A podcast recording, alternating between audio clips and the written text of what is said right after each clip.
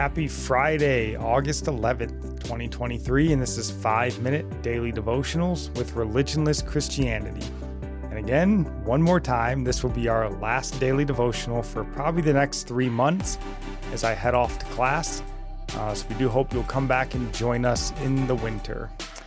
Uh, but for today, we'll be reading and discussing Luke chapter 23, verses 9 through 12.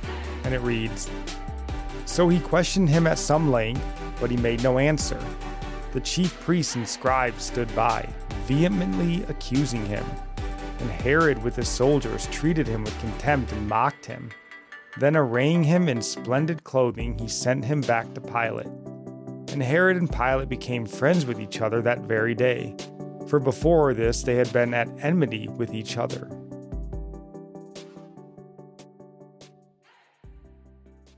Self control is a fruit of the Holy Spirit. Galatians chapter 5 verse 22 says the fruit of the spirit is love, joy, peace, patience, kindness, goodness, faithfulness, gentleness, gentleness, and self-control. Here we see Christ exhibiting great self-control. Up to this point, he's been arrested unlawfully, beaten, mocked, lied against, and now delivered up to the Roman governor and the Galilean ruler for conviction. Now, even while in front of Herod, he is vehemently accused, it says in verse 10, and yet Christ stays silent. He shows great self control. Jesus was fully man, and therefore he suffered in this moment as we all would.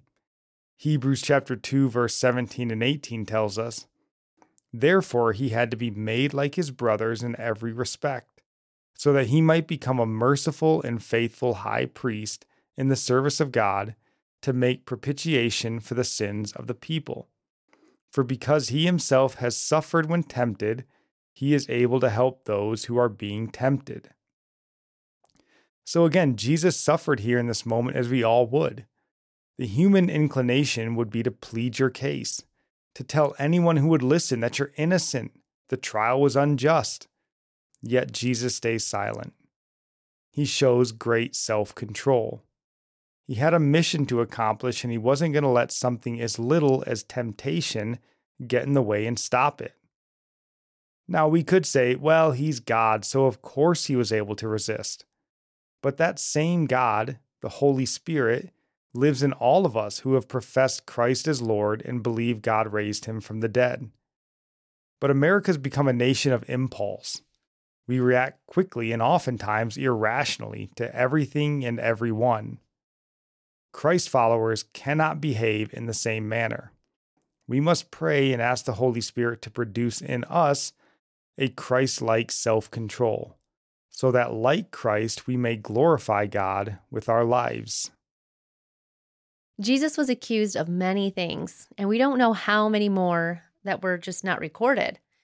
We know he was silent on each accusation. In Matthew chapter 27, verses 11 through 14, it reads, now Jesus stood before the governor, and the governor questioned him, saying, Are you the king of the Jews? And Jesus said to him, You yourself say it. And while he was being accused by the chief priests and elders, he did not answer. Then Pilate said to him, Do you not hear how many things they testify against you? And he did not answer him with regard to even a single charge. So the governor marveled greatly.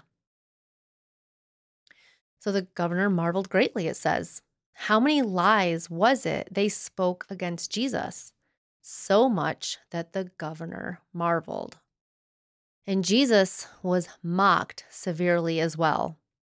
In Mark chapter 14, verse 16 through 20, it says, So the soldiers took him away into the palace, that is the praetorium, and they called together the whole Roman cohort, and they dressed him up in purple and after twisting a crown of thorns, they put it on him.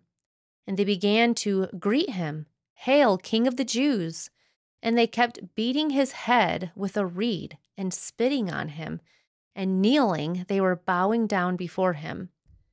And after they had mocked him, they took the purple robe off him and put his own garments on him. And they led him out to crucify him. what our precious Savior endured on our behalf. And in what ways do we need to be careful we aren't mocking him as well? If we say we follow him and then follow the world while shouting we belong to him, it brings shame to his holy name when we willfully live for the world while claiming to bear his name. And I don't want to mock my Jesus, and I am also so thankful for how merciful and forgiving he is of our our ignorance at the same time. When we do so many things that don't bring glory to him, but he is patient with us while we continue to sin. And I pray for more conviction and understanding of how to live for his glory, that I would be more mindful of him than myself. And our psalm of the day comes from Psalm 121, verse 8. The Lord will keep your going out and your coming in from this time forth and forevermore.